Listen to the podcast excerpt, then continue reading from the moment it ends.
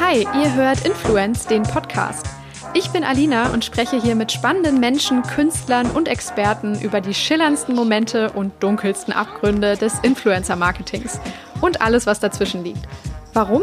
Wir wollen diese dynamische und vielseitige Branche einfach besser verstehen. Ganz viel Spaß dabei.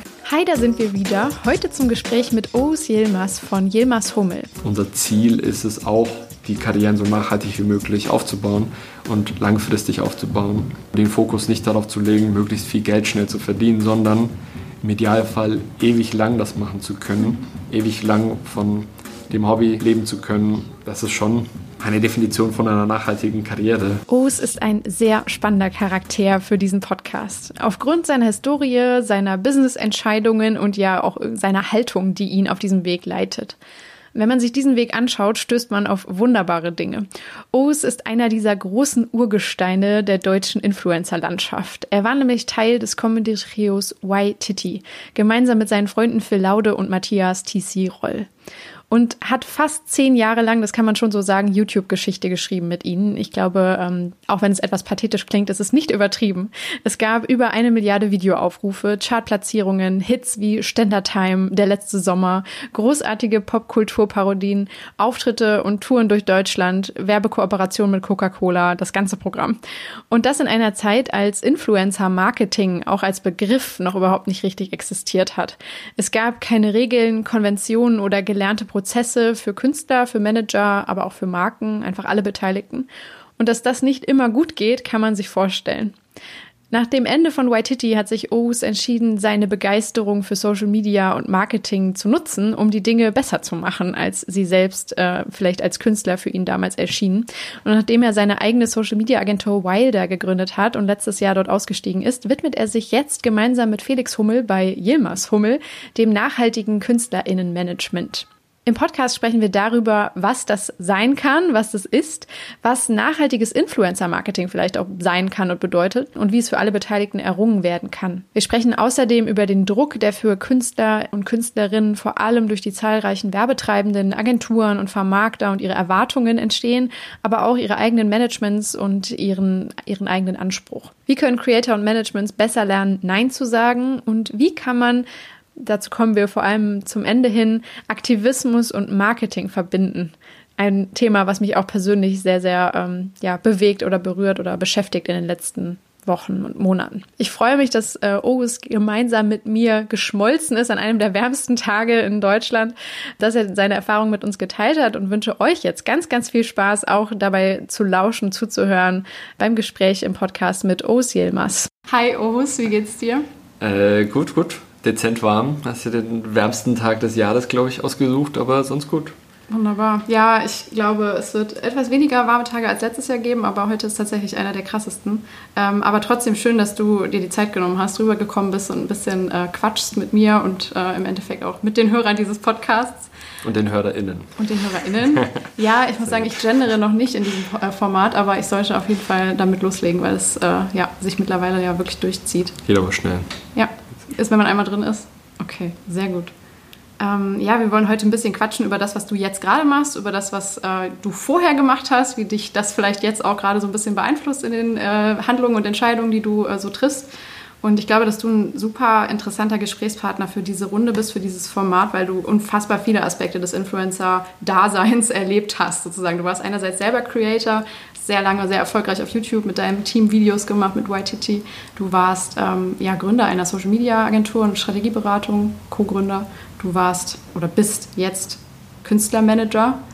Warst zwischendurch bestimmt auch noch viele andere Sachen. Vielleicht magst du es mal in deinen eigenen Worten sagen, so welche, welche Stationen dich in den letzten Jahren so geprägt haben, um jetzt hier angekommen zu sein, wo du gerade bist. Äh, ich glaube, das trifft schon sehr gut. Also wirklich angefangen bei dem YouTuber-Dasein. Ähm, das Ding ist ja, wenn man YouTuber ist, genauso wie es alle InfluencerInnen ja irgendwie auch sind, man ist ja nicht nur YouTuber, sondern wir sind gleichzeitig äh, autodidaktisch äh, Drehbuchautoren geworden und Cutter und Kameramenschen äh, geworden. Also äh, aufgebaut und dann auch unser Geld verdient haben wir quasi mit sehr, sehr viel Verschiedenem, aber man fasst das ja immer so zusammen, man ist YouTuber. voll komisch, weil man sagt ja auch nicht, dass jemand ist Fernseherler. Ähm, und das, das habe ich sehr lang gemacht. Ähm, das war von so passiv, habe ich so mit 16 haben wir angefangen und ähm, so wirklich aktiv, dass ich dann auch vor der Kamera war, weil auf dem Dorf ist das immer ein bisschen schwierig, ins nächste Dorf zu fahren zum Video drehen, wenn man noch kein Auto hat. Äh, habe ich dann so mit 18, 19 und ähm, das haben wir dann bis 24, bis wir dann eben auch nach Köln gezogen sind, bis wir dann mit White Titty eigentlich alles einmal gemacht haben. Also auch mal auf Tour gegangen und Konzerte und alles gespielt. Und dann war auch so der Zeitpunkt, okay, nach neun Jahren White Titty reicht es jetzt auch mal, weil wir auch uns gesagt haben, das Ziel ist ja gar nicht, etwas zu finden, auszuschlachten und das möglichst lang zu machen, bis man möglichst viel Geld verdienen kann, sondern weil wir auch gemerkt haben, YTT, das sind wir, das kann man nicht, man kann das nicht den Cast von YTT austauschen und dann übergeben wir das einfach an andere und wir verdienen weiterhin und jemand anders macht das und wir werden jetzt reich damit. Ähm, das ging nicht und es ging auch nicht, dass wir jetzt weitermachen, weil wir einfach schon, natürlich hat man neun Jahren auch mal alles irgendwie gemacht und das Ziel war am Anfang ja, hey, wir wollen gern von der Comedy leben, wir wollen gern Musik machen, wir wollen gern einfach Spaß haben und davon leben. Das haben wir geschafft. Wir haben es geschafft, uns den Namen irgendwie auch aufzubauen in dieser Branche, die genau da so hochgekommen ist und haben super viel Erfahrung, Kontakte gesammelt. Wieso sind wir nicht so, oder lass uns nicht so doof sein und jetzt das alles kaputt machen und weitermachen, bis uns keiner mehr sehen will und dann lieber jetzt aufhören, wenn es noch gut ist. Ende 2015 haben wir es dann auch gemacht, dass uns die Leute noch gut in Erinnerung haben. Das ist ja schon wieder ein mhm. ganz anderes YouTube irgendwie vor fünf Jahren. Ähm, das, damals war das auch schon anders alles. Äh, und dann lieber weitergehen und das machen, was uns Spaß macht. Die anderen beiden haben für sich entschieden, die wollen gern auch nochmal vor der Kamera mehr machen. Und ich habe für mich gesagt, okay, ich hatte oder hatte immer meinen Spaß auch hinter der Kamera, habe immer gern bei uns das Social Media Management und Community Management auch gemacht und ähm, geschnitten. Und dann dachte ich mir, ich biete das jetzt einfach mal anderen an, habe dann auch mal für mich so ein bisschen geguckt, äh, wie genau mache ich das und habe dann mit ähm, Lukas hier in, in Köln dann auch eine Agentur gegründet, Wilder, bei der wir am Anfang auch aber uns noch nicht so äh, richtig festlegen wollten. Also wir haben dann auch so ein bisschen gesagt, okay, ist, ist jetzt das Richtige irgendwas mit InfluencerInnen, weil das kommt jetzt so langsam irgendwie immer mehr hoch und immer mehr Fragen danach?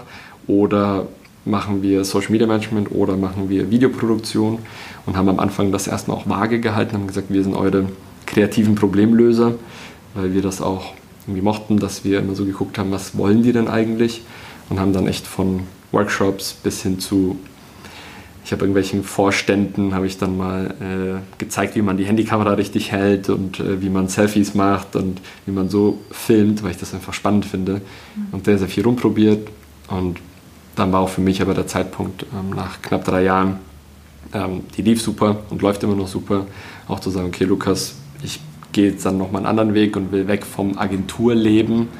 Ähm, mich freut es, dass die immer noch weitermachen, dass die sich etabliert haben als Social Media ähm, Agentur, die dann für ProSieben recht viel macht und ähm, dass das weiterläuft und die weiter wachsen können, was mich erfreut, dass nicht so ein Scherbenhaufen hinterlassen ja. wird, wenn ich weg bin. Deswegen voll gut. Und was ich jetzt mache, ist ja auch gar keine Konkurrenz dazu, dass ich eben, ähm, ich habe, wir haben bei, bei Wilder auch schon angefangen, Mirella zu managen. Also mhm. mir relativ egal, dass wir gesagt haben, als sie in Südamerika war, habe ich einfach geschrieben, so hey, du willst da wahrscheinlich ein bisschen entspannen in ein paar Monaten. Und ich mochte ihre Videos auch damals schon so, wenn sie will, können wir ihr so ein bisschen helfen und die ganzen Anfragen und das mal alles auch für uns als Test mal machen. Weil alle gesagt haben, ich soll Management machen, damals schon. Und ich meinte, ich weiß nicht, hm, soll ich das jetzt sofort, ohne irgendwie auch groß zu testen? Das war auch die Möglichkeit für uns zu testen und für mich, mhm. ob das Sinn ergibt und ob ich das auch kann, ähm, so doof wie es klingt. Ähm, weil nur weil ich auf der anderen Seite stand als Künstler und diese Leistung erfahren habe und bekommen habe, ob das auch wirklich schon reicht, dass ich das jetzt auch geben kann und auch gut geben kann oder sogar noch besser geben kann, als ich die bekommen habe. Mhm. Und das hat super funktioniert mit Mirella und nachdem wir dann auch gesagt haben, okay, okay ich gehe jetzt mit Weiler auch getrennte Wege und Lukas, die machen sehr gern weiter, dass ich dann eben auch ähm, Mirella auch nochmal ein Jahr nur gemanagt habe und für mich auch so ein Jahr, was heißt Sabbatical, aber auch einfach mal nur das und einfach mal ein bisschen entspannen, mhm. nach, nachdem man irgendwie zwölf Jahre selbstständig ohne, ohne Pause nach der Schule war das irgendwie auch mal ganz gut. Aber weil ich, weil ich auch einfach nicht dann stillstehen konnte und dann auch gesehen habe, okay, da geht irgendwie, ich kann gerade einige Sachen kombinieren, die mir wichtig sind, die auch, die ich auch gut kann. Also auf der einen Seite KünstlerInnen wie Mirella, die ähm, nicht irgendwo richtig gut unterkommen können, weil wir es natürlich auch gemerkt haben, dass Mirella sich auch sonst bei keinem der bestehenden Managements so richtig wohl gefühlt hat und bei uns anscheinend schon, was mich sehr gefreut hat, dass Menschen wie sie unterzubringen irgendwo, plus dann auch, ähm, was ja schon vor, vor zwei, drei Jahren noch echt schwierig war abzusehen, aber immer besser zu, abzusehen ist, ist, dass als, als Künstlerin, die sich mit unter anderem Nachhaltigkeit und nachhaltigen Themen und Veganismus ähm, befasst, dass man mittlerweile auch davon leben kann. Das war damals wirklich noch nicht wirklich absehbar, ob das mal, ob das mal so ein Geschäftsmodell auch wird, davon mal leben zu können, nicht reich zu werden. Ähm, und mittlerweile geht das ja zum Glück auch, also dass wir auch die Möglichkeit haben, diesen Menschen zu helfen, plus äh, einfach Menschen, die, die ich einfach gut finde, die ich einfach mag und die ich auch sowieso verfolge, zusammenzubringen und denen zu helfen. Und dann dieses schlimme englische Wort, aber manchmal fällt mir kein anderes ein, amplifyen. Ähm, was, was sie machen, amplifyen und ihnen helfen, mehr Menschen nochmal zu erreichen, weil ich einfach selbst nicht mehr so aktiv da bin aktuell, aber trotzdem gern ja auch meine Messages und die eben meine KünstlerInnen im, im Management auch teilen, was mich natürlich sehr freut, dass man auch durch sie, wie ein Sprachrohr, aber auch, weil es deren eigenen Meinungen sind, natürlich ja. ähm, nochmal weiter verbreiten kann, was mich natürlich doppelt, dreifach freut. Und dann mit Felix zusammen freut mich nochmal fünffach. Und irgendwie kam sehr, sehr viel zusammen, dass wir gesagt haben, komm, lass uns das einfach gründen. Ähm, haben das dann dieses Jahr gemacht, Anfang des Jahres. Äh, beziehungsweise, das muss man ja vorher planen, aber da dann wirklich auch gegründet. Und direkt dann mit Mirella, mit Daria Daria gestartet und mit Veganes Ungesund und jetzt mit Umi, äh, Janta und dann ähm, Vielleicht kommt da noch ein, zwei, aber maximal. Also ich glaube, ich will jetzt nicht groß reden, falls man das im Deutschen auch so sagt. Im Türkischen sagt man das so, nicht groß reden. Mhm. Äh, ich glaube, so mehr als fünf, sechs kann man zu zweit, glaube ich, nicht stemmen an KünstlerInnen, wenn man nicht jetzt irgendwie ein Riesenteam hat. Ähm, deswegen ist, glaube ich, auch schon bald Schicht im Schacht bei uns. Ja, und Felix, den du jetzt gerade schon erwähnt hast, dein mhm. Co-Gründer sozusagen, das ist äh, Felix Hummel ne, von Buzzword, mhm. der ja auch schon seine eigene Agentur aufgebaut genau. hat und da auch viel Erfahrungsschatz hat. Genau, der ist von, von noch mehr von Agenturseite gekommen. Der hat ja noch eine größere Agentur sich aufgebaut und sich da spezialisiert. Am Anfang als, als Plattform und dann wirklich hin zu einer Agentur, Influencer-Marketing, Agenturenvermarkter und da natürlich nochmal auch ganz andere Erfahrungen gesammelt. Und wir kennen uns halt schon recht lang über das YouTube-Business. Irgendwie kennt man sich. Und wir waren häufiger im Gespräch und immer so, hey, komm, lass mal was machen. Und dann wollte mich Felix immer abwerben, während ich meine eigene Agentur hatte. Sich so fix, mhm. es geht, äh, so, das ergibt gar keinen Sinn. Wir, wir machen gerade hier was Eigenes. Ähm, und habe ich ihn auch später vertröstet. Und jetzt war irgendwie so der Moment, hey, warum nicht? Warum gründen wir nicht einfach und gucken, was wir Gutes tun können auch. Mhm. Ähm, du hast eben erwähnt, dass dir im Laufe der letzten Jahre öfter mal ins Herz gelegt wurde, Manager zu sein. Warum glaubst du, haben die Leute das bei dir so als möglichen Weg äh, identifiziert?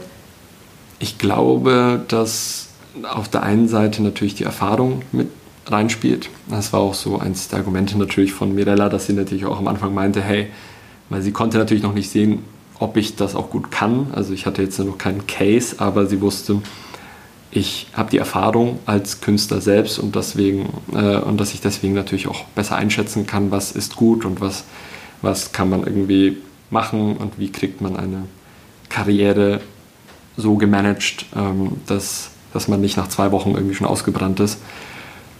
Und das hat mich natürlich auch gefreut. Also das war natürlich nicht sicher.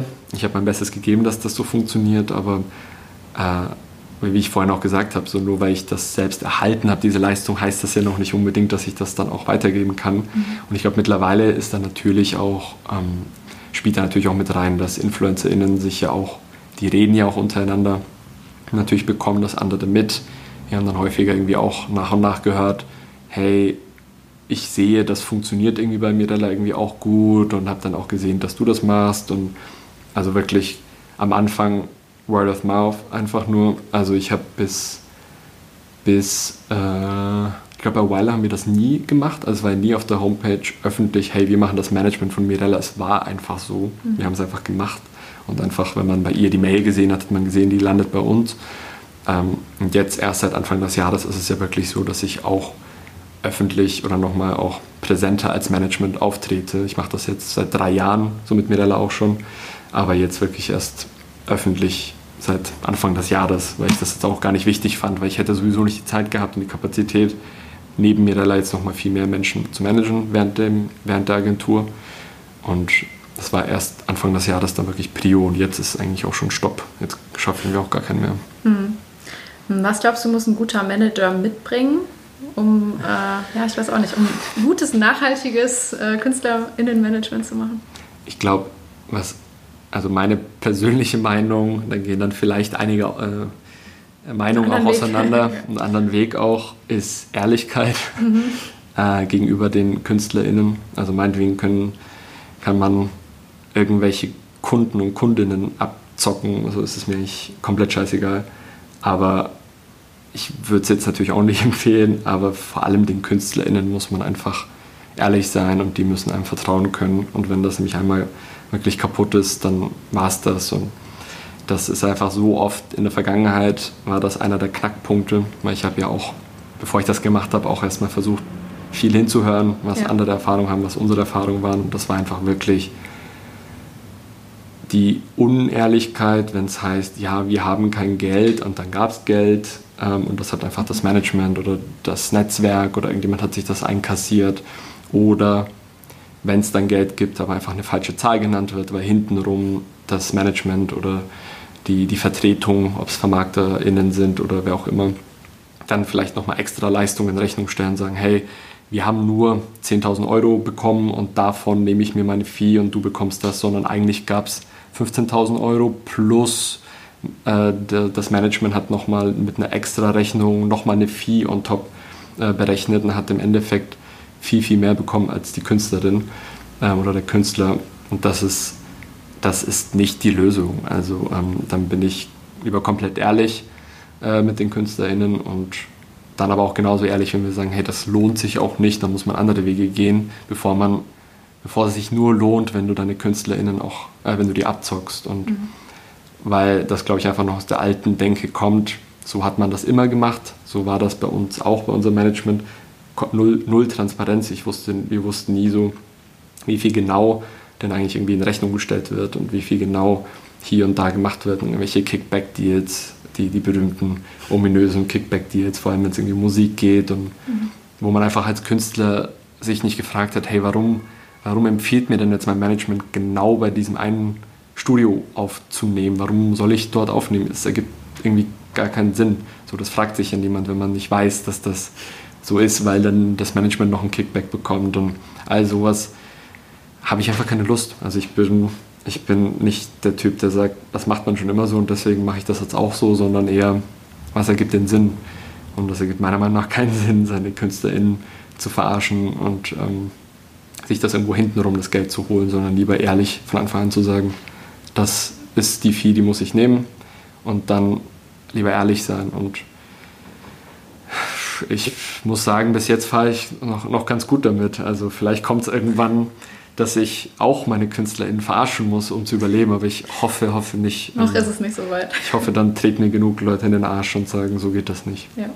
Ja, gut, neben der Ehrlichkeit, ich glaube, äh, was du ja eh schon gesagt hast, so ein Interesse für diese Leute einfach, ne, dass du wahrscheinlich auch mit niemandem arbeitest, den du inhaltlich oder persönlich so nicht spannend findest oder ich weiß auch nicht, wo du nicht selber was erkennst, was es würdig ist, weitergetragen Aber ich mein, zu werden. Wenn du ehrlich bist, dann ist das ja eigentlich schon mit drin, weil wenn du ehrlich bist, dann würdest ja. du auch ehrlich sagen, schon direkt am Anfang an von der, bei der Verhandlung, hey, ich mag deine Sachen gar nicht oder ich gucke das einfach eigentlich auch gar nicht. Ich mache das jetzt nur, weil du gerade hypst und ich kann mit deinem Content gar nichts anfangen. Ja. Ich glaube, es ist auch, es gibt ja einen Unterschied zwischen, ich bin da jetzt voll drin, das ist voll meine Thematik, ich mache äh, ich folge nur solchen Accounts wie dir, ich äh, gucke sowas 24-7 und ähm, natürlich, äh, oder dass man einfach nur sagt, das, was du machst, ist gut, ich gucke deine Videos gern, ich gucke die auch einfach so mal, nicht nur, wenn ich die muss und nicht nur, wenn es Arbeit ist.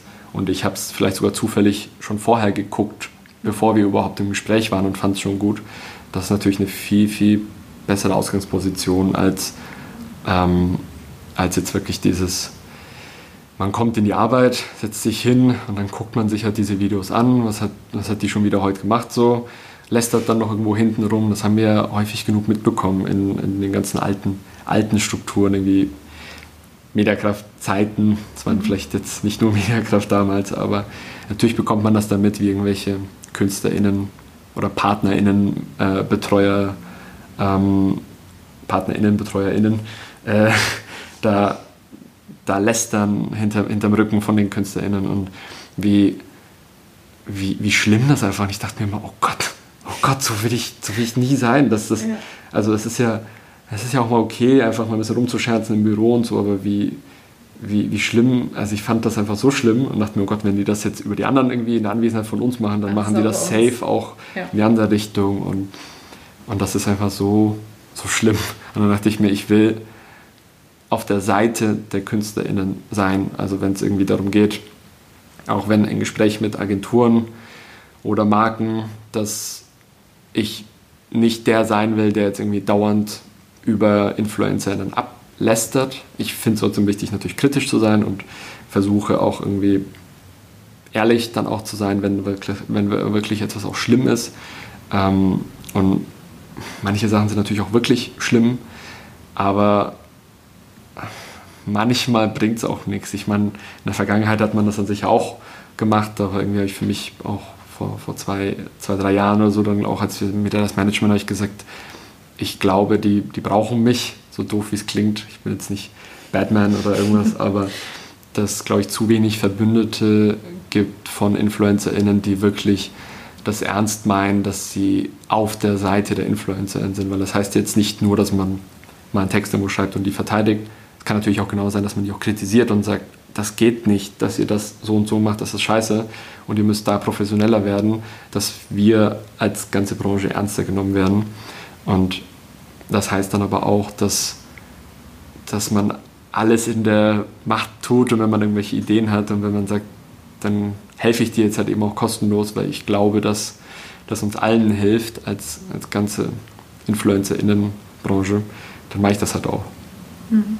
Ja. ja. das finde ich ähm, eine sehr gute Herangehensweise, weil ich auch ein bisschen auf der Suche bin nach ähm, Strategien oder Wegen, wie man vielleicht äh, das Positive in dieser Branche wieder mehr hervorheben kann, weil es eben, es gibt äh, in der Gesellschaft, wenn man das überhaupt so allgemein formulieren kann, eine unglaublich negative Konnotation teilweise von diesem Begriff Influencer, Influencerin.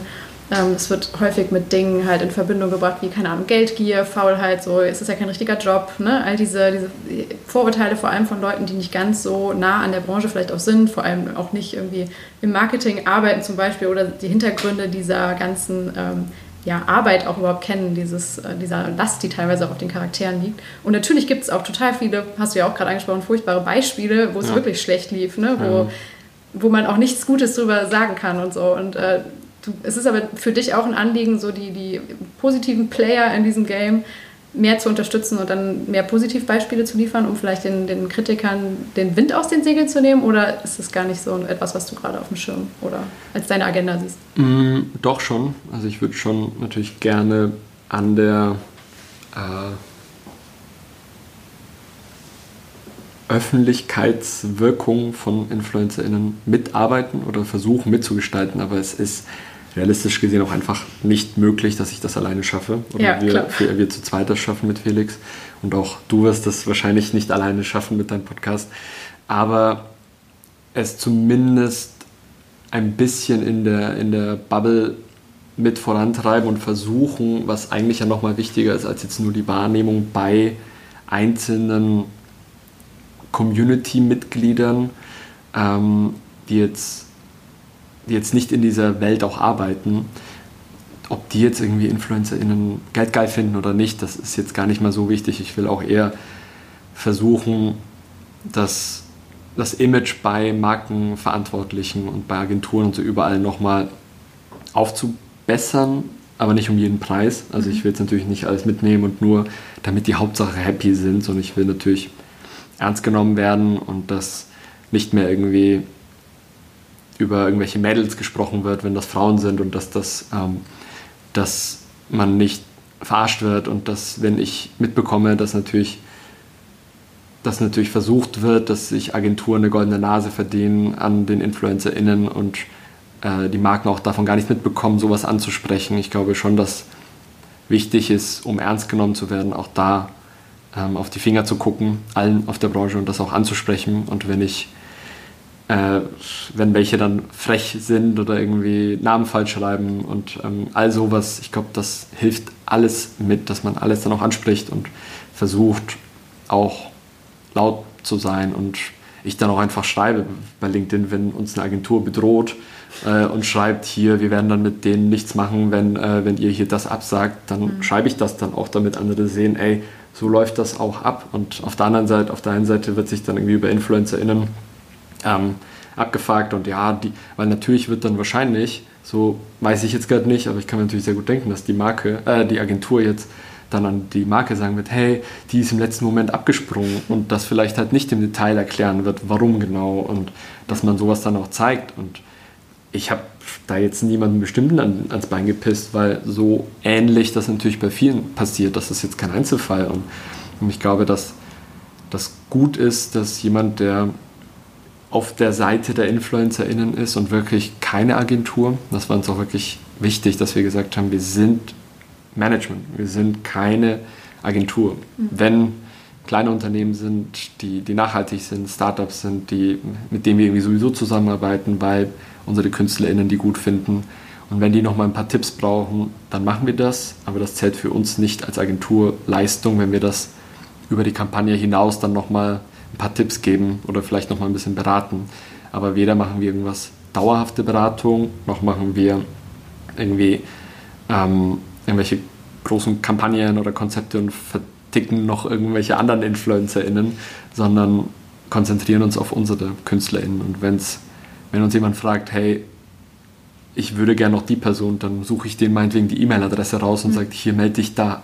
Aber dass ich jetzt das Geld davon nehme, äh, von, von der Agentur oder von der Marke, um dann die andere Person ranzuholen, das ist auch einfach kommen wir vielleicht dann später noch dazu. Ich glaube, das Modell ist vielleicht bald durch, aber das, das will ich auch einfach dann nicht machen, weil das nicht unser USP ist. Dann können das vielleicht auch andere besser, irgendwelche Plattformen können das vielleicht besser, ähm, aber das ist nicht das, was uns auszeichnet, meiner Meinung nach. Mhm. Was ihr ja jetzt auch gemacht habt, ist die Creator noch mehr in den Blick zu nehmen. Also ihr habt äh, gerade ein, ein Handbuch geschrieben, einen Leitfaden, den man auch äh, runterladen kann. Habt ihr Self-Publishing äh, dieses wahrscheinlich im letzten halben Jahr runtergeschrieben, so ein bisschen, was ihr In zwei den. Monaten. Ah, sehr gut.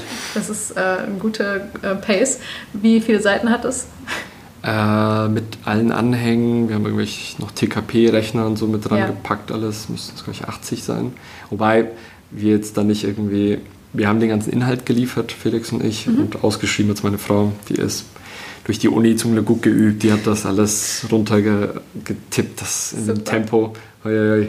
Also ohne, ohne sie hätte wahrscheinlich noch länger gebraucht. Wir haben halt den kompletten Input geliefert, ja. ähm, weil es halt wirklich so aus der Denke heraus entstanden ist, okay, wir haben uns jetzt gegründet und wir haben extra auch auf, die, auf unserer Website auch geschrieben, wenn die Fragen haben, die, die InfluencerInnen und wenn sie Probleme haben, wenn es irgendwas gibt, wo wir vielleicht auch mal einfach telefonieren könnten, dann können sie sich gern melden, ähm, dass wir versuchen, wenn wir die Zeit finden, auch wirklich zu helfen, auch for free oder auch einfach ein Rad vielleicht übrig haben und haben das auch echt häufig gemacht, weil viele es dann genutzt haben und da war schon der Zeitpunkt, okay, das ist wirklich schwierig. Ähm, trotzdem hat es Spaß gemacht und trotzdem haben wir es als sinnvoll gesehen, weil das, weil wir auch einfach aktuell noch keine andere Alternative sehen, wo wir die hin empfehlen könnten, wenn wir sagen, okay, das, was du machst, ist gut, wir würden gern auch dir mehr FollowerInnen gönnen, wir würden auch gern dir mehr ähm, eine größere Reichweite gönnen. Bei uns passt es aktuell nicht rein, das hat dann verschiedene Gründe.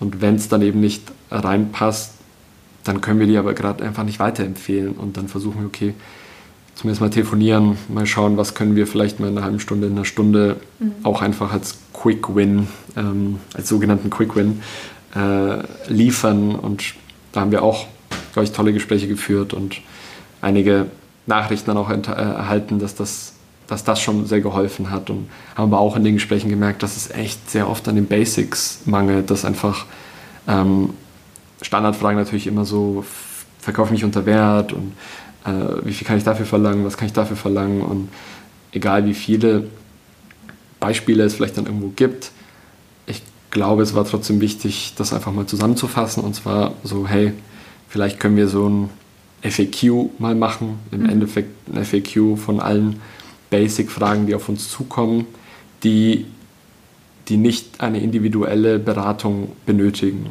Also natürlich ist das wie genau du jetzt mit deinem Insta-Account erfolgreicher wirst, kann man nicht in einem Handbuch beantworten, weil das einfach sehr, sehr schwierig ist. Und wir gesagt haben, es wäre nicht seriös, das zu versprechen. Wir haben nirgends geschrieben, dass wir versprechen, wenn du dieses Buch liest, wirst du danach reich. Wenn du dieses Buch liest, wirst du danach äh, berühmt und äh, kannst plötzlich alle Plattformen besser durchspielen, weil auf der einen Seite ist das eben ein individuelles Problem bei allen. Was sind die äh, persönlichen Kapazitäten, was sind die persönlichen Fähigkeiten auch und was ist gerade Trend auch auf welcher Plattform. Und auf der anderen Seite ist es auch, ähm, also ja, genau, ich wollte genau das mit der Plattform als zweites Beispiel nämlich, weil das, ja. das kommt ja dauernd was dazu und hätten wir es da geschrieben, das Buch und zwei Wochen später ist, glaube ich, Instagram Reels rausgekommen, Toll, hätten wir schon ja. wieder anpassen müssen. Und genau.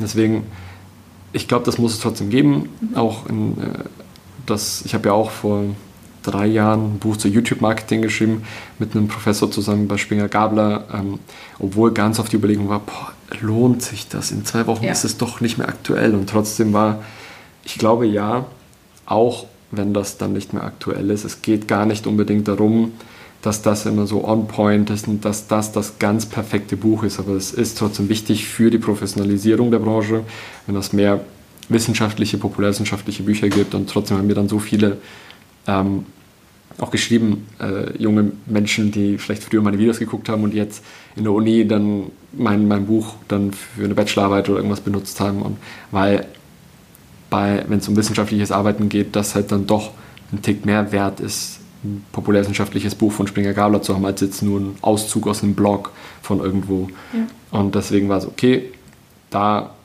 für die Sache, um das einfach voranzutreiben, um da mal ein Buch so zu schreiben, mache ich das mit ähm, äh, Professor Opresnik.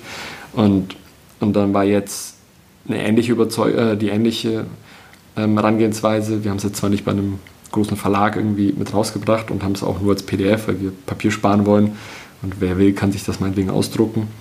Aber dass wir sagen, wir geben unser Wissen, Basiswissen weiter, was uns sowieso nichts bringt. Also uns geht ja kein Geschäft flöten, weil wir das verkaufen. Ähm, und wenn wir da irgendwie auf Null rauskommen, also was verkauft sich jetzt natürlich nicht hunderttausendfach, wenn wir da irgendwie auf Null rauskommen, ist es okay, dann haben wir unseren Aufwand dann alles gedeckt und, und sind happy trotzdem etwas an die für die ich hasse, ich hasse mich eigentlich dafür, dass ich Groundwork, dass ich ja. diese ganzen Anglizismen, aber irgendwie fällt mir da einfach nicht.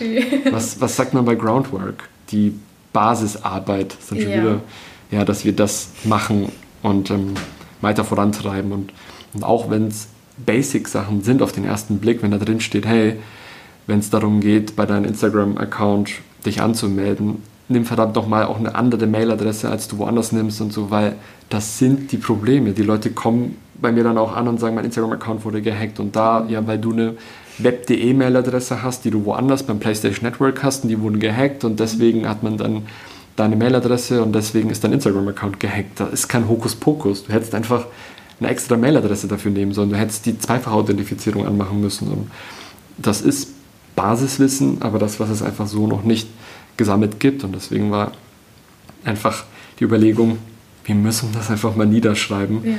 Und es freut uns ja auch, wenn das dann wirklich verschiedene Menschen sich holen. Also das haben wir echt äh, schon im Fokus ähm, InfluencerInnen und CreatorInnen selbst gekauft. Mhm. Aber wenn wir auch natürlich sehen, okay, es kaufen sich manche Marken ja. äh, Personen kaufen das oder sogar aus klassischen Managements, Musikmanagements oder so, die jetzt eigentlich mit Influencern gar nicht so viel am Hut haben, die das sich auch gekauft haben, was uns auch freut, weil natürlich können, glaube ich, alle sich da irgendwas daraus ziehen, die in diesem Feld was zu tun haben. Und genauso können sich auch Marken und Agenturen was daraus ziehen, wenn die, ähm, wenn die vielleicht daraus lernen, hey, okay, deswegen wollen die anscheinend mit uns arbeiten. Okay, wieder was gelernt, vielleicht sollten wir das so dann machen. Ähm, oder besser verstehen, wie die Strukturen dahinter auch sind, weil wir auch versucht haben, so einen Rundumblick ähm, allen zu geben.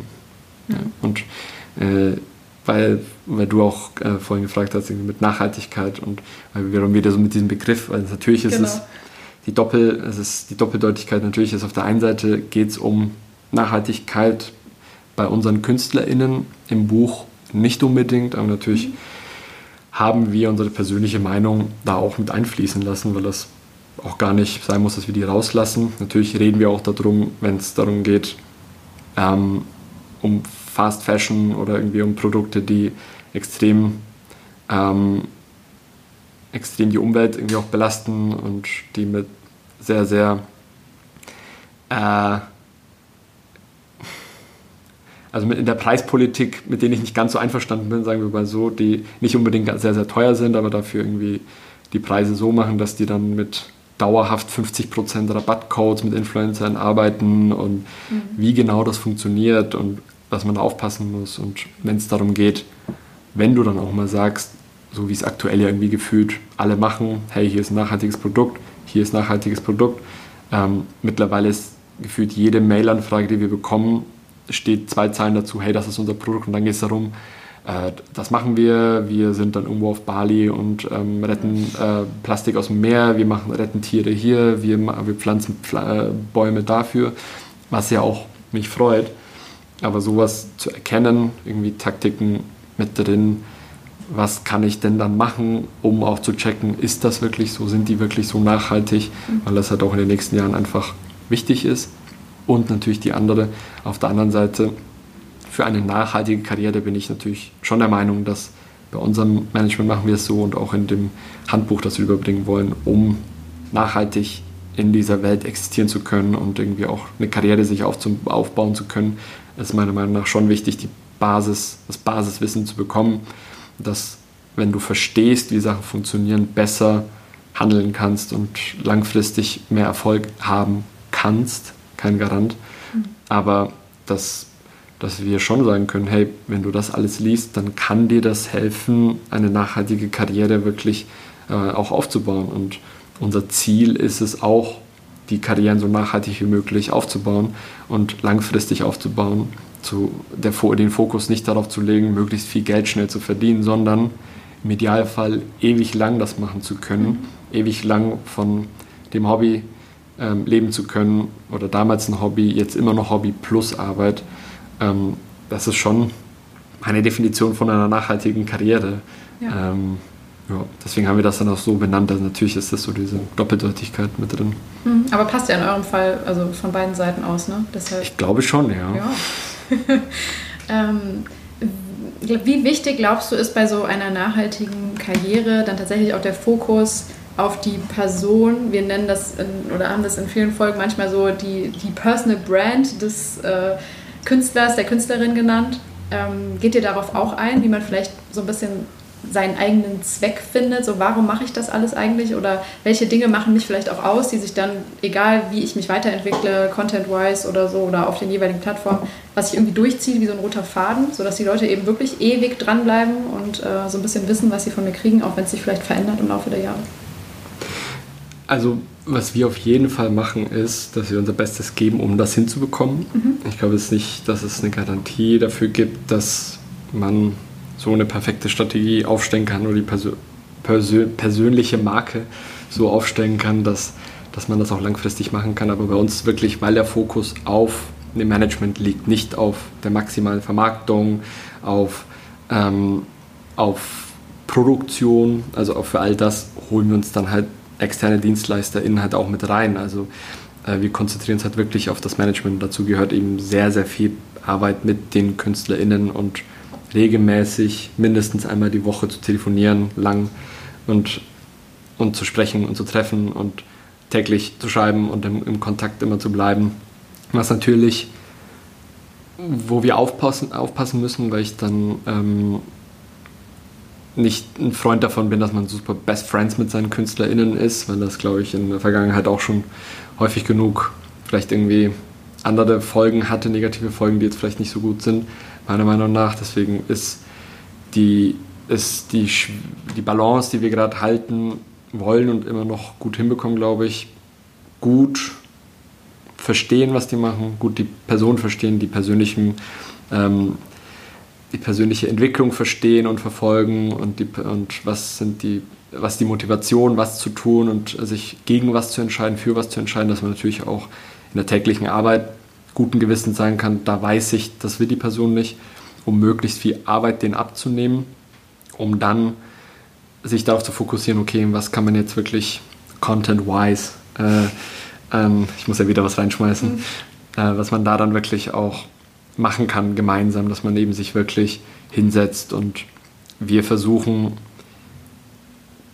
wenn die Hilfe benötigt ist, dann sind wir immer da und können über jedes Video drüber gucken und können in die Statistiken uns mit einarbeiten bei YouTube und können alles helfen, was geht. Und wenn wir Nachrichten irgendwo lesen, was es wieder für neue Funktionen gibt, etc., dann können wir das immer machen.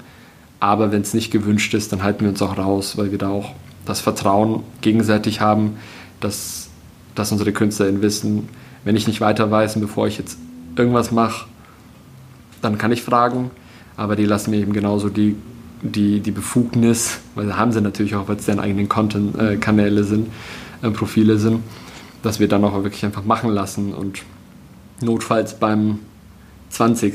schlechten Video vielleicht mal mit ihnen reden, äh, wenn sie sich nicht von sich aus melden. Aber bis jetzt haben wir wirklich die Erfahrung, weil wir sehr, sehr viel in diese persönliche Beziehung in die professionelle persönliche Beziehung investieren, dass wir gemeinsam daran interessiert sind, die, den Inhalt und die, die Strategie gemeinsam auszuarbeiten und, und dann wirklich ganz viel,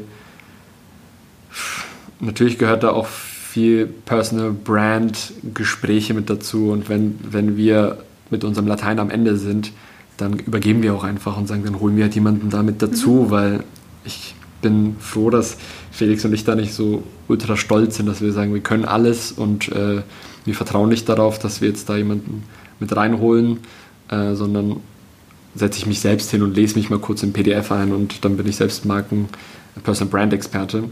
Ich glaube, mit unserem Wissen jetzt aktuell sind wir happy, aber äh, wir lernen auch immer dazu. Also ich würde sagen, von, unserem, von unserer Leistung und dem, was ich jeden Tag mache, ist mindestens 10 bis 15 Prozent auch persönlich mich weiterbilden in allem Möglichen und sehr, sehr viel lesen und ähm, selbst Wissen aufbauen, auch in den Bereichen unserer KünstlerInnen, weil natürlich das auch sehr, sehr wichtig ist und wir die sehr viel Recherchearbeit und sehr viel ähm, ja, Hintergrundrecherche irgendwie zu Anfragen von, von Marken ja auch ab, nehmen, dass im Idealfall, wenn eine Marke anfragt, wir schon wissen, mhm. Künstlerin äh, X würde das sowieso nicht machen, weil wir wissen, die Person ist da äh, dagegen und die Marke ist da mit drin und wurde irgendwie davon gekauft und deswegen will sie das nicht. Ähm, das spart uns allen unterm Strich sehr viel Zeit und Mühen und, und ich glaube, dass das so das auch ist, was, was die schätzen, weil im Endeffekt geht es denen natürlich wenn man es runterbricht auf reine Leistung, einfach, die wollen mehr Zeit haben, um sich um die Inhalte zu kümmern. Die wollen weniger Stress haben, auch wirklich einfach nicht immer dieses auf letzten Drücker und Stress, Stress, mach mal schnell, gib mir das morgen. Und idealerweise wollen sie gut abgesichert sein finanziell, einfach um ein ordentliches Leben zu leben. Und wenn wir dafür sorgen können, dann sind die happy. Also, und äh, das freut mich dann auch wirklich immer, wenn es einfach so, wenn es läuft und, ja. Und dann kann man auch einfach Feierabend machen. Also das Ding ist gar nicht so, man muss immer noch mehr und noch mehr und noch mehr, dann macht man halt Feierabend. Dann komme ich einfach hierher Freitagnachmittag, ja. wenn ich jetzt gerade Mirella noch äh, in Pause ist und Medi ein bisschen Pause macht und Felix gerade auch im Urlaub und ich jetzt Pause machen kann gerade und, und vorher Mit Feierabend. Uns. Wir freuen uns. Ja, ich versuch's. Sehr schön. Ähm, ja, ich meine, ihr schreibt ja auch auf eurer Website so ein bisschen, ähm, ich weiß gar nicht, es war jetzt nicht, nicht flapsig formuliert, aber ich habe das sehr direkt angesprochen. Ich habe gesagt, so kommst du durch deine Karriere ohne Burnout. So, ihr habt das schon so ein bisschen adressiert, dass äh, der Job des Influencers eben auch mit sehr viel Druck oder Stress, wie du es eben mhm. schon angedeutet hast, verbunden ist. Ähm, was glaubst du, sind so die, die größten Faktoren dafür, dass es eben so ein, ich weiß auch nicht, vielleicht aufreibender Job ist? Ich würde sehr gern natürlich auf sofort die Schuld auf, äh, auf die Marken und die bösen Agenturen und so schieben, aber das wäre zu einfach, mhm. weil natürlich sind die mit involviert, dass das so weit kommt, aber es ist nicht deren Aufgabe zu wissen, was ist genug und ab wann darf ich jetzt eine Influencerin nicht mehr nerven. Ähm, natürlich können die darauf achten, wenn, wenn irgendwo im Profil eine E-Mail-Adresse steht, dann schreibt bei der E-Mail-Adresse und text ihn nicht bei Instagram voll. Hey, wieso hast du mir immer noch nicht geschrieben? Wieso hast du dann noch nicht geschrieben? Geduld haben, natürlich spielt das ein, ganz leicht ein bisschen mit rein, aber hauptverantwortlich sind eigentlich schon die InfluencerInnen selbst, so dass sie natürlich wissen müssen, was schaffen sie selbst und was ist in deren Pensum ähm, möglich. Ob sie jetzt dann da eine Assistenz sich selbst einfach ranholen, ob sie zu einem Management gehen, das ist ja deren selbst überlassen. Das erkennen die aber einfach nicht, weil das natürlich ist bei manchen sich auch Gier mit drin, weil sie dann einfach sehen, hey, je mehr Leute ich da habe, desto mehr muss ich abgeben und ich will möglichst viel verdienen und vielleicht ist es gerade sowieso noch nicht so viel und wenn ich jetzt was abgeben müsste, boah, dann wird es gar nicht mehr reichen. Ähm, und natürlich spielt da auch mit rein, dass, glaube ich, aktuell zumindest Managements, VermarkterInnen, all das, dieses ganze Ökosystem noch, zumindest in meiner Wahrnehmung und auch in den Gesprächen, die wir führen, noch nicht das größte Vertrauens- äh, oder nicht, denen nicht so vertraut wird, mhm. dass, dass InfluencerInnen und CreatorInnen, die gerade am Wachsen vielleicht sind, dann sagen, hey, proaktiv, ich gehe jetzt auf die zu. Häufig ist es ja echt erst, wenn es zu spät ist. Ähm, wenn die schon irgendwie einen Burnout haben, ähm, ist natürlich schwieriger, dann da nochmal reinzugehen und denen dann wirklich auch nochmal zu helfen. Ich glaube, was wirklich helfen würde, ist von Agenturseite, was die alle machen können und Markenseite, dass InfluencerInnen nicht komplett durchdrehen, ist nicht nerven. also, wenn es um Deadlines geht oder auch Briefings? Oder? Nee, ich glaube zumindest, wenn es um die Initialkontaktaufnahme geht. Ich glaube, wenn man mal im Vertragsverhältnis ist, dann hat man Recht dazu, weil wenn man irgendwie einen Vertrag unterschrieben hat, dann, dann ist es okay. Dann darf eine Marke auch nerven, meinetwegen. Aber wenn es noch nicht mal so weit gekommen ist und wenn es dann wirklich um eine erste Mail, boah, was ich dann da für ungeduldige, so ist, es ist nicht mal eine super aktuelle Anfrage und manchmal setzen wir auch Prioritäten ich denke mir, ich kann einfach gerade nicht und das ist nicht so wichtig, ja. wenn ich, bevor wir überhaupt irgendein Kooperationsverhältnis haben, dass ich dir jetzt sofort antworte. Das muss ich nicht. Also warte doch einfach und schreib mir nicht die fünfte Mail. Und, und das hilft natürlich auch, weil, ähm, weil natürlich ist, je mehr Mails, desto mehr Stress ist es für InfluencerInnen. Und was InfluencerInnen und CreatorInnen alle selbst machen können, ist ehrlicher sein in dem, ähm, wenn sie schon wissen, okay, das passt eigentlich nicht, direkt absagen. Ich glaube, so viel auf, aufschieben, es hilft eigentlich nie. Deswegen bin ich auch, versuchen wir immer sehr, sehr straight zu sein, wenn irgendjemand anfragt und ich weiß eigentlich schon, das wird nichts, dann einfach absagen. Man muss ja nicht immer sofort sagen, hey, ich finde euch scheiße, ich will nichts mit euch machen, sondern mhm. gerade passt es einfach nicht. Meldet euch bitte nochmal in zwei Monaten wieder. Ähm, das hilft auf jeden Fall wirklich immer sofort straight zu sein, wenn man das schon weiß und nicht künstlich aufschieben. Und was wir gesehen haben, was, was Mirella gemacht hat, auch vorletztes Jahr und letztes Jahr irgendwie nochmal oder Anfang des Jahres, ist bewusst sich einfach, und das, das geht natürlich nicht für alle, bewusst eine komplett werbefreie Zeit nehmen. Das heißt nicht Pause komplett machen. Das ist ja nicht das, was InfluencerInnen so stresst. Inhalte zu machen, ist ja gar nicht unbedingt das Stressigste, sondern die Werbung irgendwie so ganz viele Kooperationen zu, äh, zu, zu, koordinieren und zu wissen, wann kann ich jetzt was machen und wann muss ich da und da muss ich die Deadline, da muss ich das abgeben.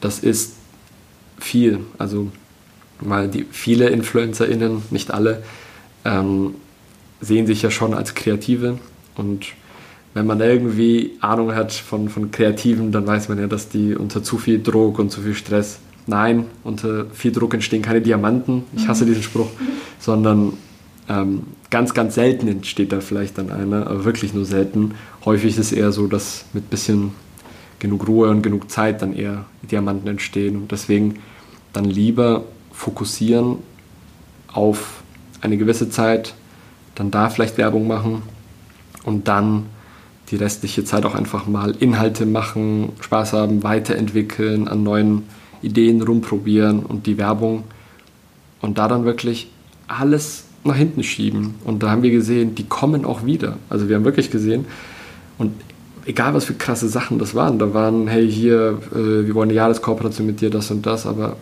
einfach sich sagen, alles absagen, allen sagen, sorry, wir machen einfach mit keinem jetzt Werbung, nix. Egal was ist, komm dann wieder, komm im September wieder. Und die kommen auch wieder. Also wenn du guten Inhalt machst, wenn du gute Videos machst, wenn du gute Posting-Stories, wenn du gut entertainst, die werden wiederkommen, wenn du die Zeit auch gut nutzt, dich ausruhst, Spaß hast, deine Inhalte weiterentwickelst. Und das, das muss man natürlich auch InfluencerInnen ja auch erstmal so sagen und die müssen einem genug vertrauen. Natürlich ja. ist das Natürlich ist das krass, so oh, wie ich, ich soll jetzt keine Werbung machen. Für YouTuberInnen ist es natürlich ein Tick einfacher, weil die die Pre-Rolls und so einfach weiterlaufen lassen können und dann zumindest so eine Basis haben, damit sie nicht ganz auf Null sind. Aber wenn man das nicht als Wettlauf, sondern einfach als Dauerlauf sieht, so das ganze Business, dann, dann laufen halt die nächsten zwei Monate dafür besser und dann ist es, hat sich querfinanziert und im Endeffekt passt das alles. Und wenn man dadurch aber in den paar Monaten inhaltlich starke Sachen gemacht hat und sich weiterentwickelt hat und neue Projekte angestoßen hat, die dazu führen, dass man dann mehr Reichweite hat und dann sogar noch mehr Geld verdienen kann, dann ist ja nicht gut. Also es ist ja dann, das hat ja dann auch wirklich Sinn, sich eine Pause zu nehmen. Aber sowas muss man halt auch in gemeinsamen Gesprächen herausfinden und InfluencerInnen müssen so ehrlich sein können, auch zu sagen, ich kann einfach nicht mehr, ich bin inhaltlich irgendwie komplett ausgelaugt oder ich kann auch jetzt gar nichts mehr, ich muss einfach komplett eine Content-Pause machen. Und dann muss man auch wirklich als Management, weil wir eben sagen, wir sind auf der Seite der InfluencerInnen, dass ich dann auch einfach sage, ist okay. Also es ist okay. Ich bin, ich bin nicht darauf angewiesen aktuell, ähm, weil wir nicht möglichst reich werden wollen, weil auch für uns das ein Dauerlauf ist und kein Sprint, dass wir dann auch sagen, dann verzichten wir jetzt alle gemeinsam, wir mhm. packen das gemeinsam an, du ruhst dich aus, wir kümmern uns dann halt einfach vielleicht im Fokus um andere Künstler mehr oder machen was anderes. Das ist schon okay. Und, und nimm dir die Zeit und langfristig wird das uns allen helfen und auch der Sache und the, the greater cause, äh, wenn wir alle daran glauben. Genau. Ja. Ja, es ist wunderbar jetzt gerade dargelegt und ausgeführt, weil das war eine der, der nächsten Fragen. So müssen Influencer und Influencerinnen lernen, mehr Nein zu sagen. Hast ja, auf jeden Fall. Ja, auf jeden Sag Fall. Nein. und genauso aber ja auch dann die Managements. Ne? Also es ja. ist ja, die hängen ja genauso mit drin. So. Und wenn da andere Interessen vielleicht irgendwie eher eine Rolle spielen, dann ähm, ist es ja, sind es ja mehrere Parteien, die das lernen müssen. Zu ja, und ich glaube, also wir haben eben, weil wir davor bei Wilder ja kein Management waren, sondern wir waren in einer Agentur mhm. und haben uns dann gesagt, okay, wenn jemand anfragt und unsere Künstlerin hat Nein gesagt, und dann habe ich die, den Kunden vielleicht ja direkt ohne Agentur, habe ich jetzt schon mal. Ja, dann kann ich denen ja vielleicht was anderes anbieten und äh, irgendwie noch ein anderes Intro machen. Und ich glaube, da hat das noch gepasst. So, da konnten wir es irgendwie noch gut stemmen und äh, irgendwie vom Team haben das irgendwie noch machen können und auch sicher tolle Sachen gemacht.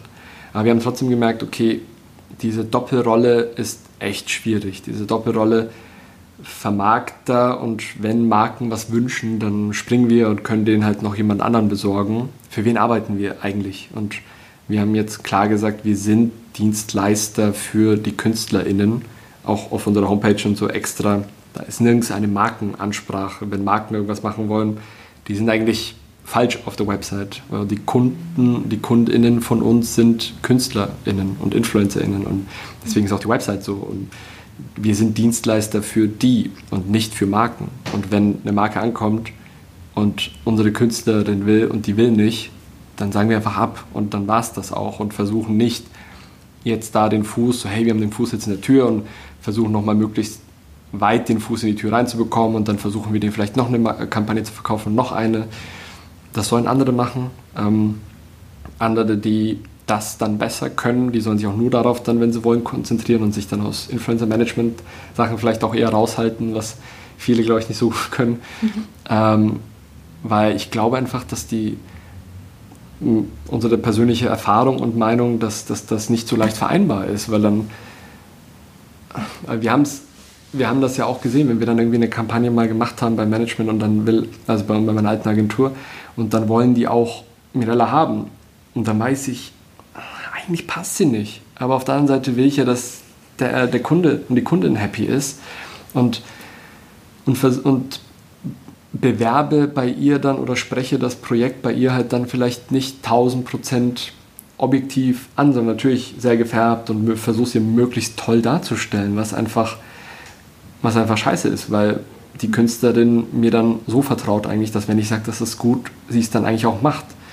Und jetzt ist es halt wirklich so, dass wir sagen können, es kommt eine Anfrage und wir die Mails, die natürlich sehr oft sehr, sehr überschwinglich äh, formuliert sind und da ist das tollste Produkt und etc. etc., dass wir das runterbrechen können und das neutraler unseren KünstlerInnen irgendwie zeigen und besprechen und wenn wir sagen, das ergibt keinen Sinn für dich und dann ist das auch so, egal was jetzt unsere persönliche Beziehung zu irgendjemandem bei der Agentur oder ist und egal was da an persönlichen Interessen ist und irgendwelche finanziellen Interessen auch sind, dass wir das wirklich auch absagen können, guten Gewissens, ohne dadurch jemand anderem auf die Beine zu treten. Und ich, und ich glaube, dass für mich und für uns und also zum Glück ist Felix da auch echt der gleichen Meinung wie ich, dass wir da, dass wir uns das leisten wollen.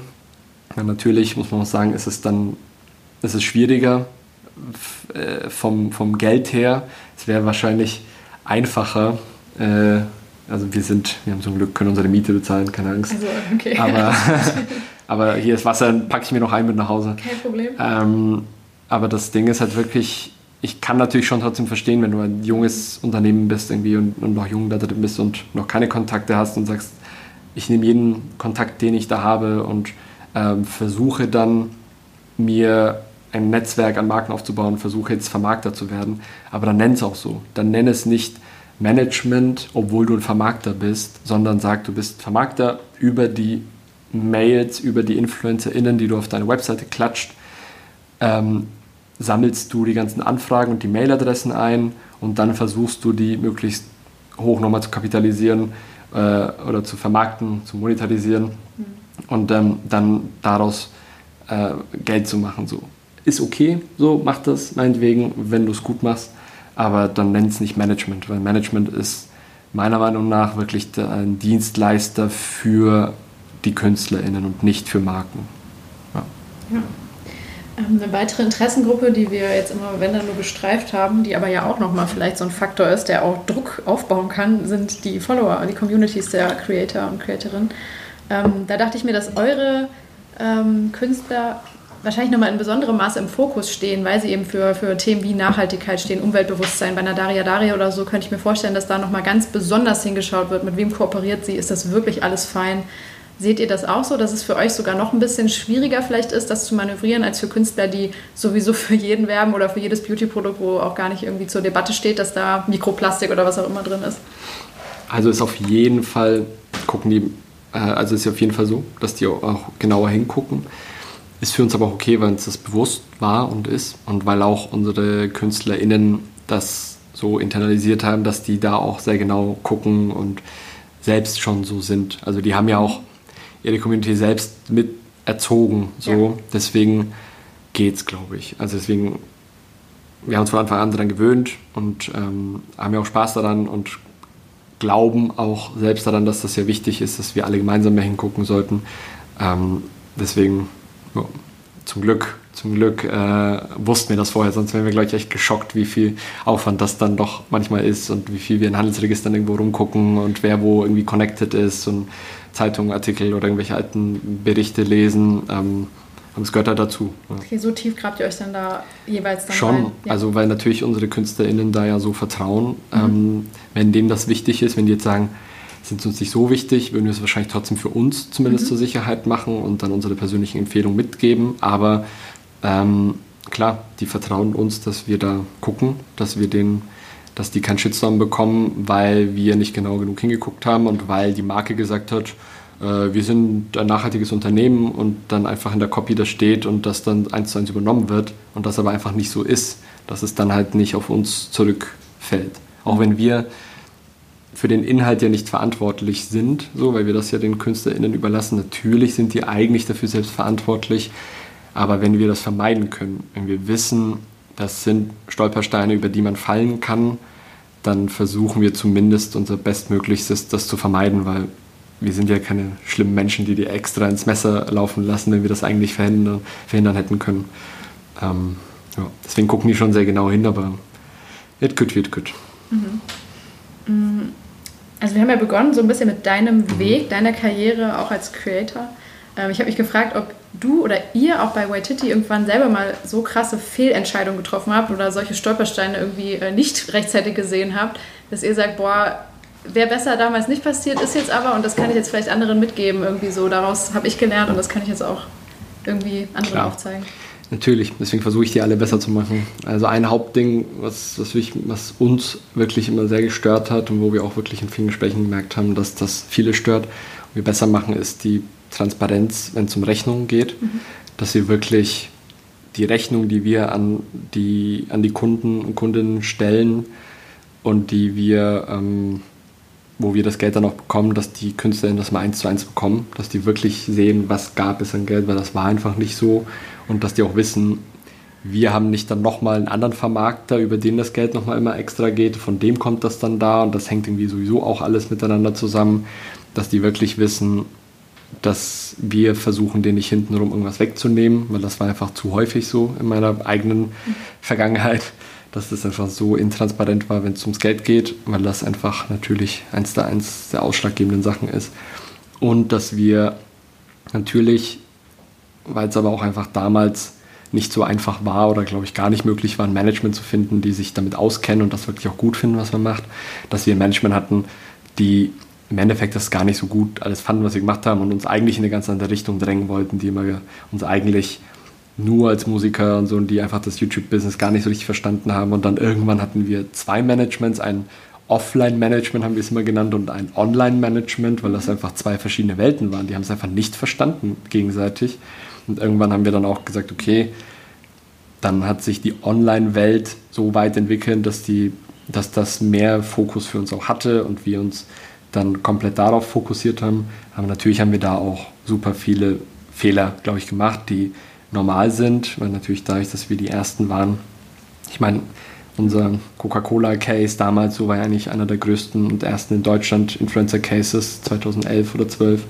Ähm, Natürlich hätte man das jetzt anders gemacht. Das ist im Endeffekt einfach ein Werbespot, wo wir Darsteller sind, der dann bei uns hochgeladen wird. Aber das war damals die Definition von Influencer-Marketing ja. oder beziehungsweise von Brand Collaboration oder ich glaube, wir haben es Branded Entertainment Collaboration, irgendwas. Mediakraft hat sich da irgendwelche, irgendwelche Namen überlegt und die haben, egal wie viel man über die schimpft, so die haben halt die Pionierarbeit geleistet, die haben dafür gesorgt, dass jetzt Marken Agenturen, InfluencerInnen das alle besser verstehen und alle jetzt damit Geld verdienen können. So ist es normal, dass einfach die Ersten gehen und dann auch stolpern müssen.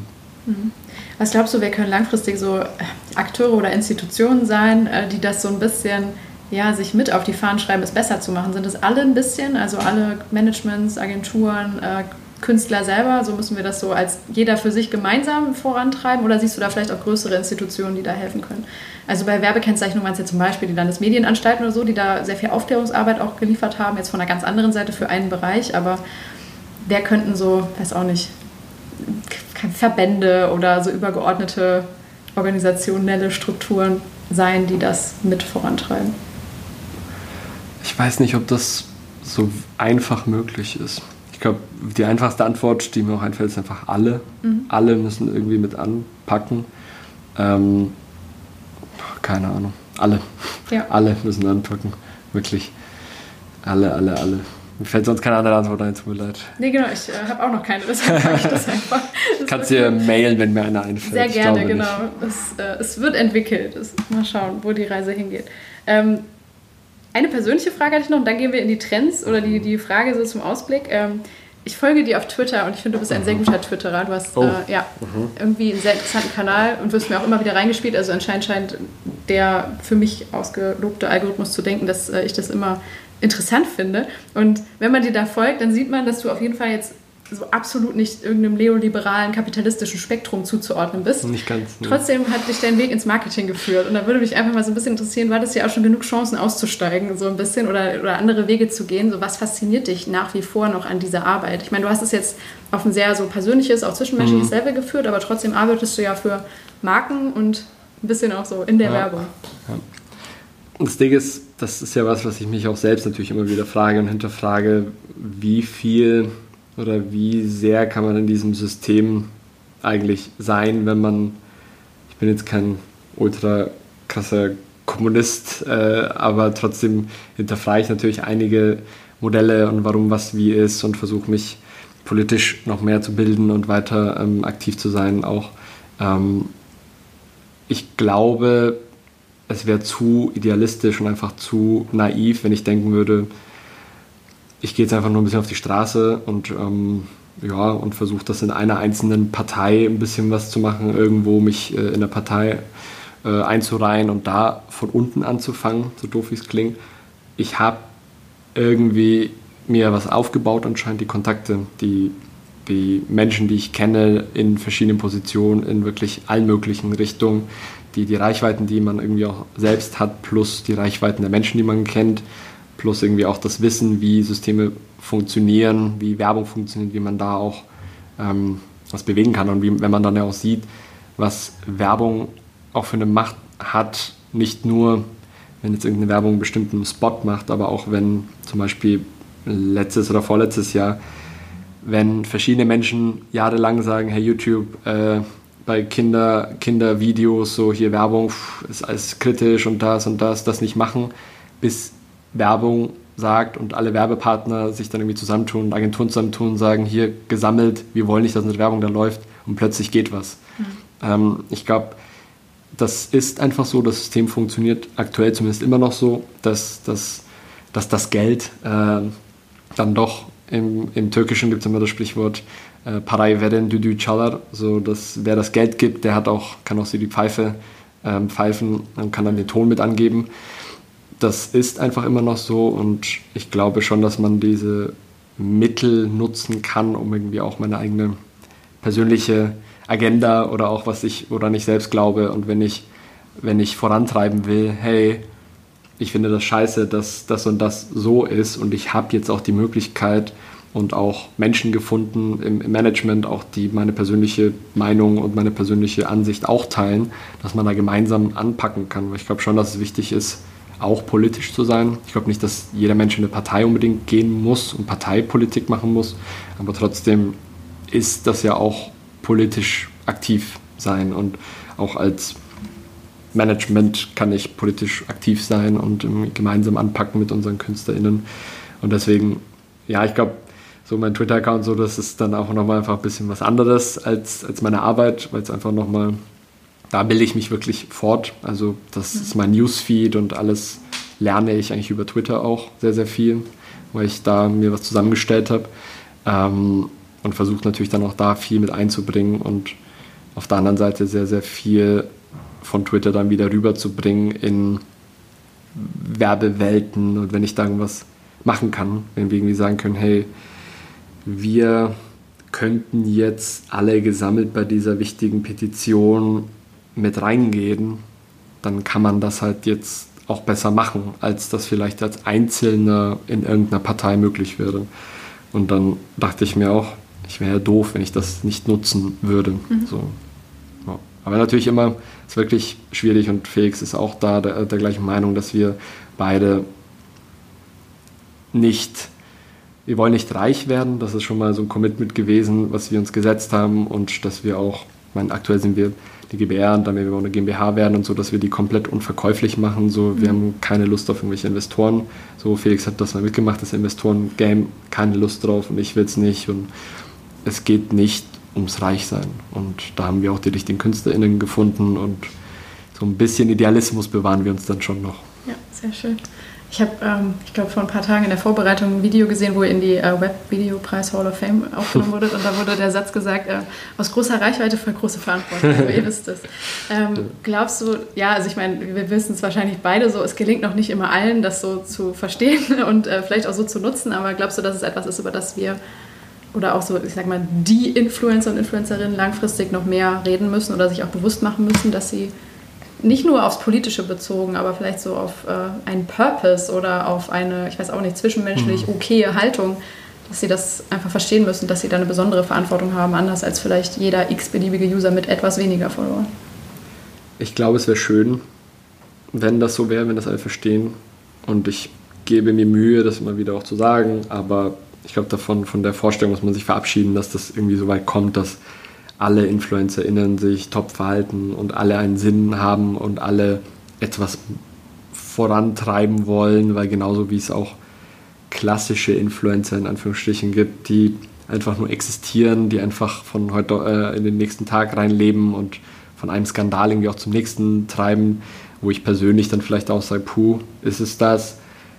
Ich glaube, davon muss man sich in so einer liberalen Gesellschaft, glaube ich, auch verabschieden, dass das dann doch allen selbst überlassen ist, was die machen wollen, solange die natürlich klare Grenzen nicht überschreiten. Und ich glaube, dass dadurch, dass ja nicht nur InfluencerInnen so langsam erwachsen werden und sich selbst weiterbilden und auch deren Zielgruppen sich weiterbilden und ähm, gegenseitig sich auch auf Sachen irgendwie hinweisen und aufmerksam machen und ansprechen, dass das, glaube ich, schon ein guter Weg ist, damit man so bestimmte Red Flags ähm, setzt und auch nicht, nicht überschreitet und dann auch notfalls etwas outcallt, wenn etwas wirklich schlimm ist. So, das ist natürlich nicht angenehm in der Situation, aber es ist dann halt auch wichtig, einfach ehrlich zu sein und wenn man eben wirklich die Fehler gemacht hat, dann auch dazu zu stehen. Und ich glaube, dass uns allen, allen das hilft, wenn wir da mehr reden und ähm, auch es okay ist, wenn dann jemand mal Fehler gemacht hat und dann aber auch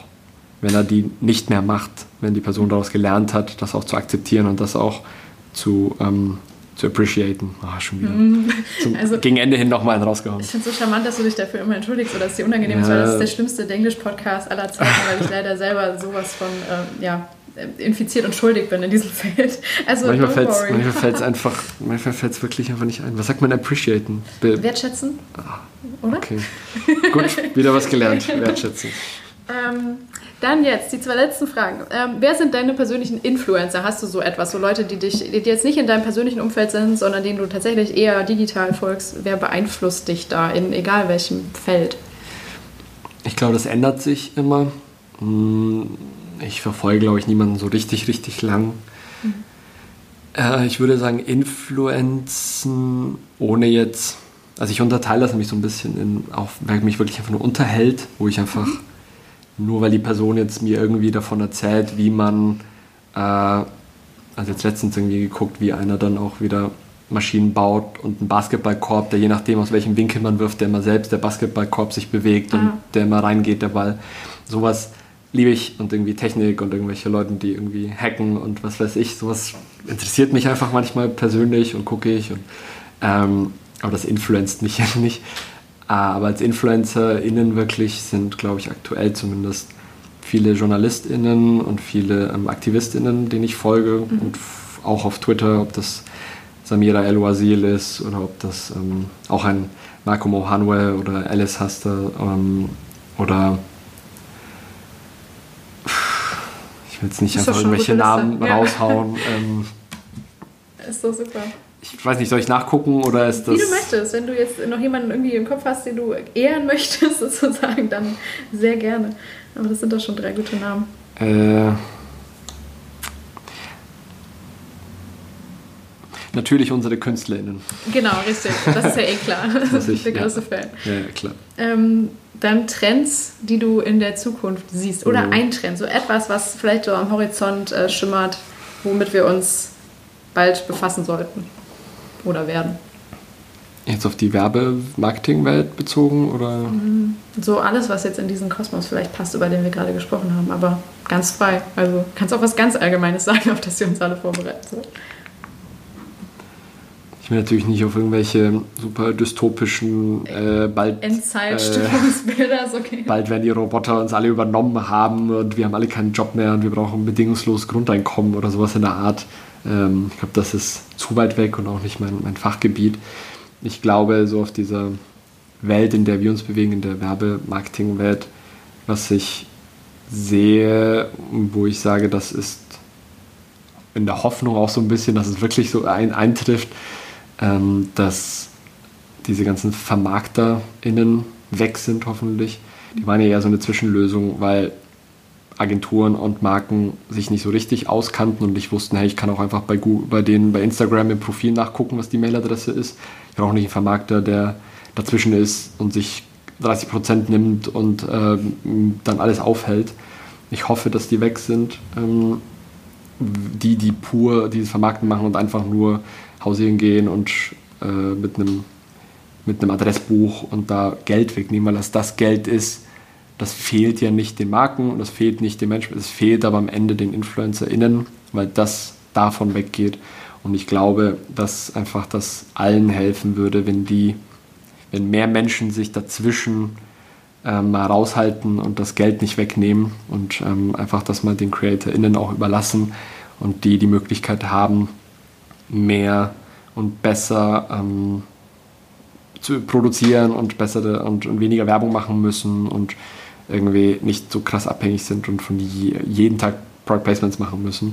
Das, das tut mir immer dann sehr leid, ähm, wenn ich das sehe, weil das ist ja nicht Sinn der Sache, dass dann irgendwie jedes Posting Werbung ist, die dann irgendwie teilweise wirklich über 50% Werbung haben und das finde ich dann auch so krass, weil ähm, ich, und ich hoffe auch, dass sich das ändert, dass es mehr auf Qualität statt auf Quantität in der Werbung geht, dass, weil wenn man auf viele schimpfen aus Fernsehen, oh, da kommt so viel Werbung, aber im Endeffekt von einer Stunde sind es, ich weiß nicht, zehn Minuten Werbung oder es ist nicht so viel wie bei vielen InfluencerInnen, wo aufs Instagram-Profil jedes zweite Posting Werbung ist oder vielleicht sogar jedes, jedes Posting Werbung ist. Und im Verhältnis ist das einfach ist da einfach so viel Werbung, weil die einzelnen Werbepostings so niedrig vergütet sind. Ähm, wo glaube ich aber hoffentlich mit, mit mehr Qualität und ähm, das zumindest für größere InfluencerInnen so weit kommen wird, dass man dann halt wenig und dafür gut macht. Und plus, das wäre auch meine Hoffnung, aber da ist auch noch das Vertrauen auch noch nicht so da bei Influencerin-Seite und auch noch nicht das Wissen genug da bei Agenturseite ist, dass sich die Werbung ein bisschen weg verschiebt vom Feed und von den Stories und vielleicht auch so ein bisschen hin zu, ähm, zu den Accounts der, der, der Werbetreibenden und die, ähm, die die Werbung dann auch schalten können. Und ähm, dass InfluencerInnen Werbung ja nicht nur ist, hey, poste einfach jede Woche eine Story, wo einfach nach dem zweiten Mal eigentlich schon alle wissen, ich habe es verstanden, du bewirbst das und einfach auf Masse geht und dass man lieber sagt, hey Marke, hier ist es, schalte wie du es willst, mach da dein Frequency Cap alles rein, so ihr, ihr kriegt das dann schon hin, dass das nicht alle nervt. Ich glaube, die, die Technologie ist mittlerweile auch echt so gut, dass man auch sagen kann, hey, es kann sogar sein, dass das vielleicht doch besser ist für uns alle. Ich muss nicht mehr so viel Werbung in meinen ähm, redaktionellen Part reinhauen und das alles stören, ähm, weil Werbung ist, egal wie gut es ist, es ist trotzdem, stört sie eigentlich fast immer. Ähm, und das so auf ein Minimum reduzieren und das sich ein bisschen mehr verlagert, einfach in die, die eigenen Kanäle und auch in die Hand von, von Marken, dass die, dass die das machen können und dann einfach die InfluencerInnen dafür bezahlen. Ähm, ich ich, ich könnte mir vorstellen, dass es so weit kommt, dass das immer, mehr, immer beliebter wird und dann wirklich auch so ein Standard vielleicht sogar wird. Ich glaube, es wäre für die Branche, für, für Inhalte und dadurch ja auch für alle wieder, für die Influencer, für, für die InfluencerInnen, für die KonsumentInnen besser einfach ist. Und für die Marken ja auch, weil die dann irgendwie noch mehr Kontrolle wieder irgendwie haben, was die, glaube ich, jetzt ein paar Jahre abgegeben haben. Äh, und dass sicher nicht alle äh, gefreut hat, die Kontrolle so krass abzugeben. ähm, dass die, wobei die ja die Kontrolle dann wieder an Facebook und Instagram übergeben wird. Und YouTube hat dann und Instagram haben die Kontrolle. Ja, ein ewiger Kreislauf. Ja, ich hoffe mit dir. Mal schauen, was daraus wird. Ja, richtig, wir beobachten es. Ich danke dir sehr für deine Zeit und dass du heute mit uns darüber gesprochen hast. Kein Problem. Habe mich gefreut. Baba. So, das war das Gespräch. Schön, dass ihr dabei wart. Ich hoffe, ihr konntet einiges mitnehmen. Ihr findet alle Links eh nochmal in den Shownotes, vor allem zum Handbuch, ähm, zu Yilmaz Hummel, der Webseite, wo ihr auch nochmal die Künstler findet, die jetzt hier die ganze Zeit erwähnt wurden. Ihr findet äh, Links zu den Influencern, die O's als seine persönlichen prägenden äh, Charaktere auf Twitter beschrieben hat, natürlich auch dort. Ähm, checkt das sehr, sehr gerne mal aus. Das Wunderbare ist, wir haben in diesem Podcast in der allerersten Folge im Interview mit Annalena Schmitz bereits über diese Zeit, die Pionierjahre bei Mediakraft gesprochen, die ja hier auch immer mal wieder aufploppten. Und ich glaube, ähm, also sie war damals als Artist Managerin und Influencer Marketing Managerin bei Mediakraft dabei. Wenn man ihren Worten so lauscht, kann man so ein bisschen auch später noch einordnen, wie es damals vielleicht auch zu diesen ganzen Entwicklungen gekommen ist. Hört da auf jeden Fall noch mal rein. Das ist, glaube ich, ein sehr schöner, ähm, spannender ähm, Ergänzungspodcast zu diesem Gespräch. Ansonsten freue ich mich, dass ihr dabei wart. Schenkt diesen Podcast, wenn er euch gefällt, sehr, sehr gerne eine Bewertung auf iTunes. Ähm, schickt immer gerne auch Kritik, Anregungen, Dinge, die euch ähm, stören oder die noch besser werden sollten, die ihr vielleicht noch öfter hören wollt. Sehr, sehr gerne ähm, via LinkedIn. Das ist eigentlich die praktischste Methode. Und ansonsten bedanke ich mich für eure Zeit und freue mich aufs nächste Mal, wenn ihr mögt. Bye, bye.